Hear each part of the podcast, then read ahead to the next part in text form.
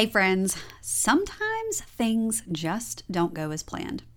That was actually a big focus of last week's episode, episode 112. Right now, it's February 2022, and for many of us, January was a tough month. We faced illness, school closures, and all kinds of things happened that knocked us off track on the way to starting new habits and kicking off our work toward goals and resolutions. Life happens, but when you've got a plan in place, you've got a track to get back on when you get knocked off. This week, I want to continue that theme, but I'm going to zoom in a bit. Sometimes things don't go as planned, not just in terms of kicking off the year, but in the course of your day. When everything turns upside down, when everything goes up in flames, when the you know what hits the fan, you just have to hit the reset button and keep moving. Stick around and listen in for a replay of episode 88 Calm, Cool, and Collected How to Reset and Keep Moving Forward When Your Day Goes Up in Flames. If you've never listened to this one before, it's your lucky day. You're going to love it. And if you have heard it before, this might be just the refresher you need ahead of the next unexpected fiasco. Life happens. Let's keep moving forward together. Here's episode 88. When things go south, when push comes to shove, when all hell breaks loose, your day goes up in flames and everything goes wrong. How do you bounce back? How do you reset, push through, and keep going? Hey, friends, and welcome to episode 88 of It's About Time, a podcast sharing stories and strategies to inspire women seeking better work, life, and balance. I'm your host, time management coach Anna Dearmon Kornick, and today's episode is all about how to deal when nothing is going your way. Whether your schedule is totally upended due to something out of your control, a traffic jam, a coworker, your baby has a blowout right as you're getting in the car to go to church and you're already late, you name it, we have all been there in some form or fashion. It's enough to make you want to give up and hide under a blanket. But when hiding under a blanket isn't an option, we've got to reset and keep moving forward. So, today I'm talking about how to deal when things go haywire. You'll hear me discuss why a reset ritual is one of the most important mini routines you can have. I'll share the key difference between a ritual and a habit, and I'll give you tips for how to choose your own reset ritual so you can take a breath and keep going when the going gets tough. And because I know you've got a lot going on, you're probably making the most of your time and listening in the car while you're running errands or you're folding laundry or putting away the dishes. It might be a little inconvenient for you to stop what you're doing and take notes, but don't worry. I've got you covered. You can find all the details from today's episode over in the show notes. And today's show notes can be found at abouttimepodcast.com forward slash 88. All right, it's about time we get started. So let's get this show on the road. You're listening to It's About Time, a podcast about work, life, and balance. Around here, we believe that busy is not a badge of honor. Your host, Anna Dearmon Kornick, is here to share tips and strategies to help you make the most of your time. Listen in on real conversations and success stories to find out how other go getters are getting things done. If you're ready to step away from the overwhelm and spend your time on what matters most, then you're in the right place. Here's your host, time management coach, Anna Dearmon Kornick. Sometimes it's hard for me to believe that a little over a decade ago, you could find me click clacking around the marble halls of Congress in pointy toe heels, sporting Navy J. Crew Super 120 skirt suits and a government ID badge. As a scheduler to a United States congressman, it wasn't unusual for me to spend 10 to 12 hour days parked in front of an Outlook calendar managing the minute by minute schedule of one of the busiest people in America. And by the way, scheduler as a job title, it's exactly what it sounds like. It's kind of like an executive assistant whose full time job is managing a crazy, hectic schedule. Every week, hundreds of emails flooded my inbox, all containing details for dinners, receptions, fundraisers, meeting requests from constituents, lobbyists, nonprofit organizations, CEOs, and even nuns and priests, all flying into DC from Louisiana. Plus, there were speaking invitations, special events, events in DC, events back home in New Orleans, events on the East Coast, the West Coast, not to mention committee meetings and the ever changing, ever volatile congressional vote schedule that could totally change at any given moment. It was a lot like creating a schedule for someone who had to be everywhere at once.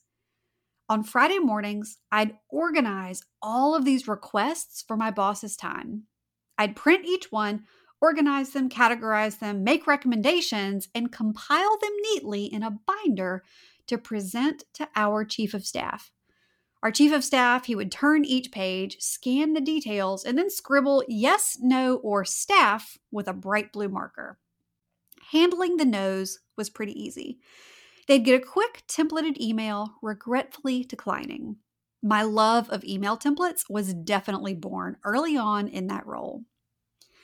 Passing out the meetings assigned to staff was also pretty simple. I'd pop the printout in our legislative director's little office mailbox, or I'd leave a stack on the legislative assistant's desk. Sometimes even the legislative correspondent would get to take a meeting or two. And once the meeting was passed off, my work was done. They'd take it from there and make it happen. But the yeses, that's when my work really began. I'd meticulously examine each request, the availability they provided, their travel days to and from DC, the amount of time they requested with the congressman. Now, remember, these meeting requests were from folks who made the trip up from New Orleans to DC for one or two days max, and they usually only came once a year. So we had a tight window to work with, and this was it for them. If we couldn't match up the schedules, they might have to wait another six months or even a year for their meeting. Not to mention, these groups traveling up from the district were also in the process of scheduling meetings with other offices on the Hill. So there were a lot of moving parts to contend with. So I'd prioritize and slowly but surely craft an intricate puzzle of meetings in order to fit each and every yes into a limited amount of available time. Working around anticipated vote schedules, committee meetings, and making sure to leave enough space for bathroom breaks and lunch for my boss. Side note yes, my first week on the job, I actually forgot to leave space for bathroom breaks for the congressman. That was an interesting conversation and quite a learning moment about the importance of white space or margin in your calendar. So by the end of Friday, I was exhausted from making calls, arranging, rearranging, confirming timelines, and gathering additional details. But the calendar for the week ahead was complete, and it was a thing of beauty. Each appointment contained the purpose of the meeting, the names and titles of everyone attending, any key decision points to be made, and any other important background info that would make the meeting a success. I could take a deep breath and head into the weekend feeling complete. Now, fast forward to say Tuesday. This schedule, this pure thing of beauty that I've meticulously crafted, it's in action. The office is running like clockwork. Constituents are happy. Staff is happy. The boss is happy. All is right in the world. I smile and bask in all of my wondrous handiwork displayed on my computer screen. And then, out of nowhere, the vote bells ring. The vote bells ring. Imagine a long, loud, shrill school bell. You know, the kind that signals the end of class that it's time to grab your books and move on to the next. When the vote bells rang unexpectedly, my eyes would grow as big as saucers, and I could instantly feel my stress level rising like the mercury on a thermometer on a boiling summer's day. Okay, y'all, so I know we could all probably use a little more time in our day, right? You're no stranger to busy schedules and intentionally filling them up to the brim because you just have so much to get done. But sometimes it feels like you don't really ever have the time to just slow down and enjoy the simple things. Simple things like when my toddlers are giggling and playing nicely together in the backyard, or when a Sunday afternoon nap sounds too good to pass up. We all want more time to enjoy these kinds of things, right? Well, if you love personality quizzes like I do, then you're in for a treat. In my new quiz, which you can take for free at annadcornick.com forward slash quiz, I'm helping you uncover what it will take to get you from chaos to calm, to finally feel like you have space in your days. I know it can feel downright frustrating to keep using the same old time management strategies that just don't seem to work for you. You've got the planners, the calendars, the apps, you're doing all the things, but you still feel like you have no time. And that's because you need time management strategies that work for your personality and your life. In my 10 plus years working in crisis communications and chaos management, and all the time I've spent with my clients, I've learned that everyone has their own needs. And knowing what those needs are can really help you discover the best approach to planning your days. Knowing yourself can help you ease up busy schedules and find more calm and clarity in your week. Do you want to know how to get there? To have more breathing room in your days? Let's figure out your time management personality type so you can uncover exactly what you need to do to feel more productive, less stressed, and more balanced. You can take the quiz at annadcornick.com forward slash quiz, and I'll make sure to link to the quiz in our show notes. All right, on with the show. Most of the time, we knew when votes would take place. We'd usually get emails in advance and could plan around them. But when the bells rang unexpectedly, all bets were off. The apple cart was upset, the day was blown to bits, and the congressman would have to leave in the middle of whatever meeting he was in and make his way to the House floor, regardless of where my beautiful schedule said he should be. All of my hard work was completely undone at the sound of the bells. I would want to scream and throw things. I actually heard a similar bell go off somewhere a few years ago, and all of those stressed out feelings flooded back, and my flight or fight instinct almost kicked in. Like I could feel it. but of course, when the vote bells unexpectedly rang, blowing my carefully choreographed data bits, instead of screaming and throwing things, I'd have to spring into action. I'd furiously start making calls, trying to keep my cool. Okay, who's next on the schedule? They're on their way? Can Clayton take the meeting? Will they still be here tomorrow? Hi, how are you? Can you come at two o'clock? No, your flight home is at two o'clock. All right, let me call you back in just a few minutes. It was it was a mess. It was the most stressful part of the job. But I discovered something important in the midst of the chaos that continued to serve me well once I hung up my House of Reps ID badge and moved back to Louisiana to work in crisis communications. And that, my friends, is the importance of having your very own reset ritual.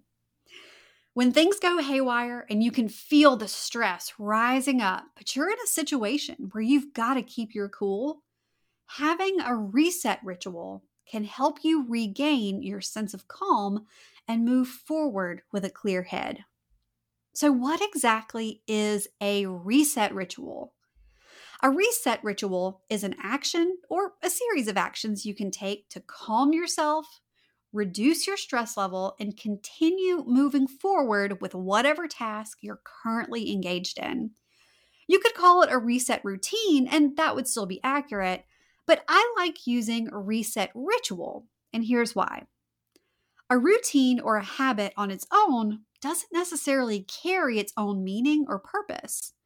But a ritual, a ritual has meaning, purpose, or intention associated with it. So, for example, when you walk into a dark room, turning on the light is actually considered a habit. We just do it without thinking about it. But it's not a habit that we give a great deal of meaning to. The room is dark, we turn on the light. Boom, habit complete. Not a lot of intention or deeper meaning involved. We just do it. An evening skincare routine, on the other hand, could be considered a ritual because of the intention involved.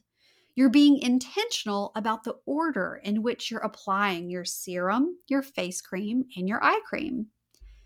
So, in a nutshell, rituals are routines or habits that have intention, purpose, or meaning.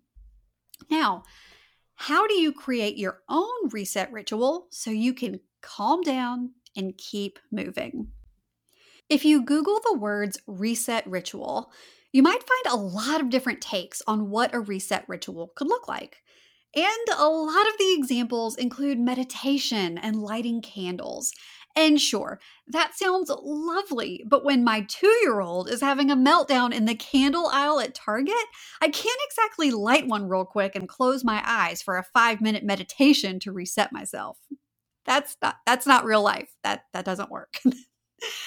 in order for a reset ritual to actually work in real life, when the you know what hits the fan, it needs to have these three qualities. First, it should be something that you can do just about anywhere. And notice that I say just about because there are some really good exceptions based on where you spend your time. Chaos can strike anywhere at any time, so I wouldn't recommend a reset routine that requires a special pillow or can only be done in a certain room in your house. You want your reset ritual to be useful anywhere. But like I said, there are always exceptions. Let's say you work from home and you have a reset ritual that you use at home that involves moving from your office space to the backyard, for instance, to clear your head. Making a beeline for your backyard wouldn't work while you're out and about, but this kind of reset ritual could be perfect to use while you're at home. In a similar vein, a physical therapist I worked with would become very stressed out when her colleagues would allow their appointments to run past their end time which would then affect her patient care schedule, making her run behind. And then it would inevitably impact when she was able to leave the clinic each day, which would then impact what time she would pick her kids up from daycare. It was like a domino effect of lateness kicked off by her coworkers. Her reset ritual, instead of blowing up at her coworkers, was to step into the supply closet and take five deep breaths before stepping out and seeing her next patient. But just like your reset ritual should be something that you can do just about anywhere, if she wasn't able to step into the supply closet for whatever reason, she could still take those five deep breaths in the restroom or outside in the back parking lot and achieve the same calming result. The point is, you want your reset ritual to work in different environments since life is unpredictable. Second, an ideal reset routine requires minimal supplies, usually something you already have on you, or nothing at all would be even better. As lovely as it would be to roll out a yoga mat in the middle of your office and light a candle after your boss dumps a mountain of paperwork on your desk on Friday at 4 p.m. with a Monday morning deadline, that's not always possible, but maybe it is for you. And if so, that is fantastic. But a yoga mat and a candle definitely would not have fit in my cubicle in the congressman's office.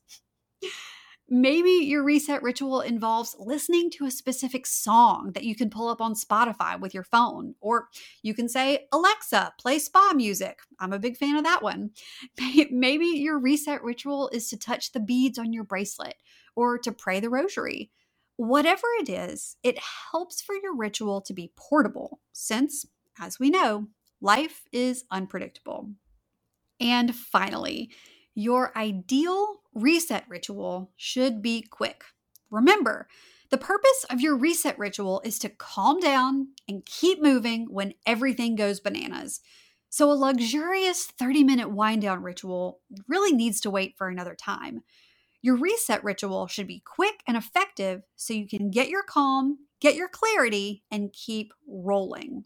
You could be like my physical therapist friend who takes five deep breaths, or you could say a quick prayer, repeat a mantra, or use the Breathe app on your Apple Watch. Whatever it is, the goal is to hit your personal reset button, keep your cool, and keep moving. My reset ritual has evolved over the years based on where I work and what I'm doing. When I worked in that crazy scheduler role on the Hill, my reset ritual was to close my eyes, take a few deep breaths, and crack open a fresh Dr. Pepper. I mean, I, didn't say that it was healthy, but that's what worked for me at the time. When I worked in a windowless state government office building in downtown Baton Rouge, taking calls about oil spills and hydraulic fracturing, my reset ritual was to take the elevator down to the first floor, stand outside for a few minutes, take a few deep breaths, and then go back upstairs. All in all, it took me less than five minutes.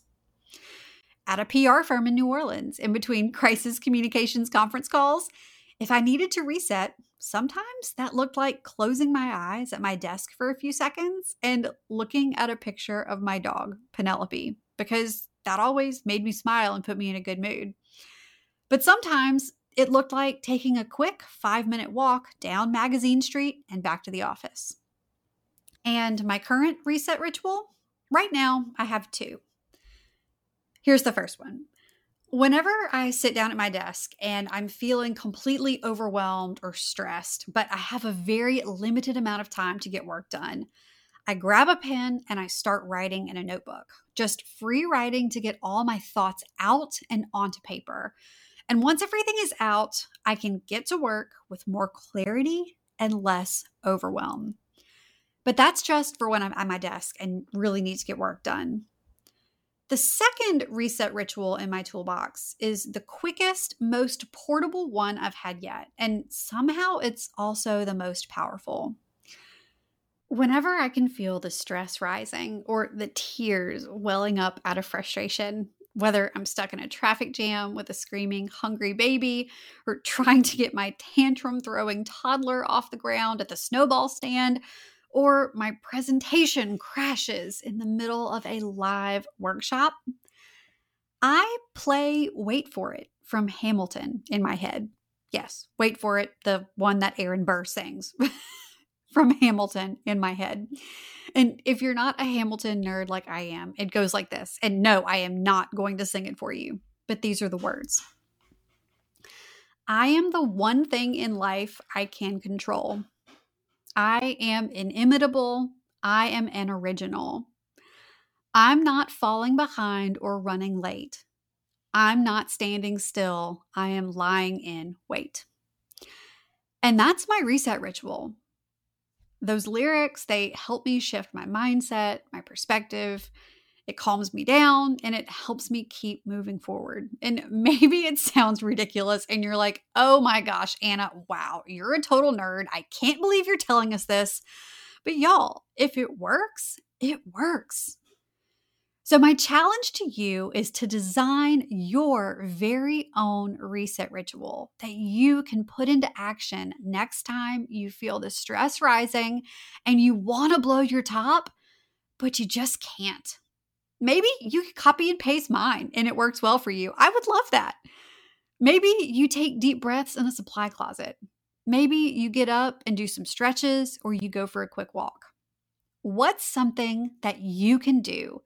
That can be done just about anywhere, that doesn't really require a bunch of stuff or supplies, and that can be quick. So you can hit the reset button and keep moving. So, there you have it. Having a reset ritual is your secret weapon to regaining your calm, finding some clarity, and moving forward when your stress levels are rising. A ritual differs from a habit because it's got intention and meaning behind it. And the best reset ritual is one that can easily be done anywhere with little to no stuff required, and it's quick. As always, all of the details from today's episode can be found in the show notes at abouttimepodcast.com forward slash 88. And before we go, let me tell you a little bit about next week's episode, episode 89. I mentioned that one of my reset rituals right now involves getting my swirling thoughts out of my head and onto paper so I can start work with a clear head. It's called doing a mind sweep. And next week, I'll be diving deeper into this activity that can be useful for feeling calm and in control, even when life feels chaotic and crazy.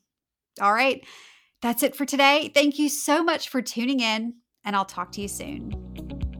Thanks for listening to It's About Time, a podcast about work, life, and balance. Head over to www.abouttimepodcast.com to join the conversation. Check out the show notes and dive into bonus content so you can start living your best life today. Love this episode? Be sure to share it with a friend, subscribe, and leave a review. Thanks for tuning in, and we'll see you in the next episode.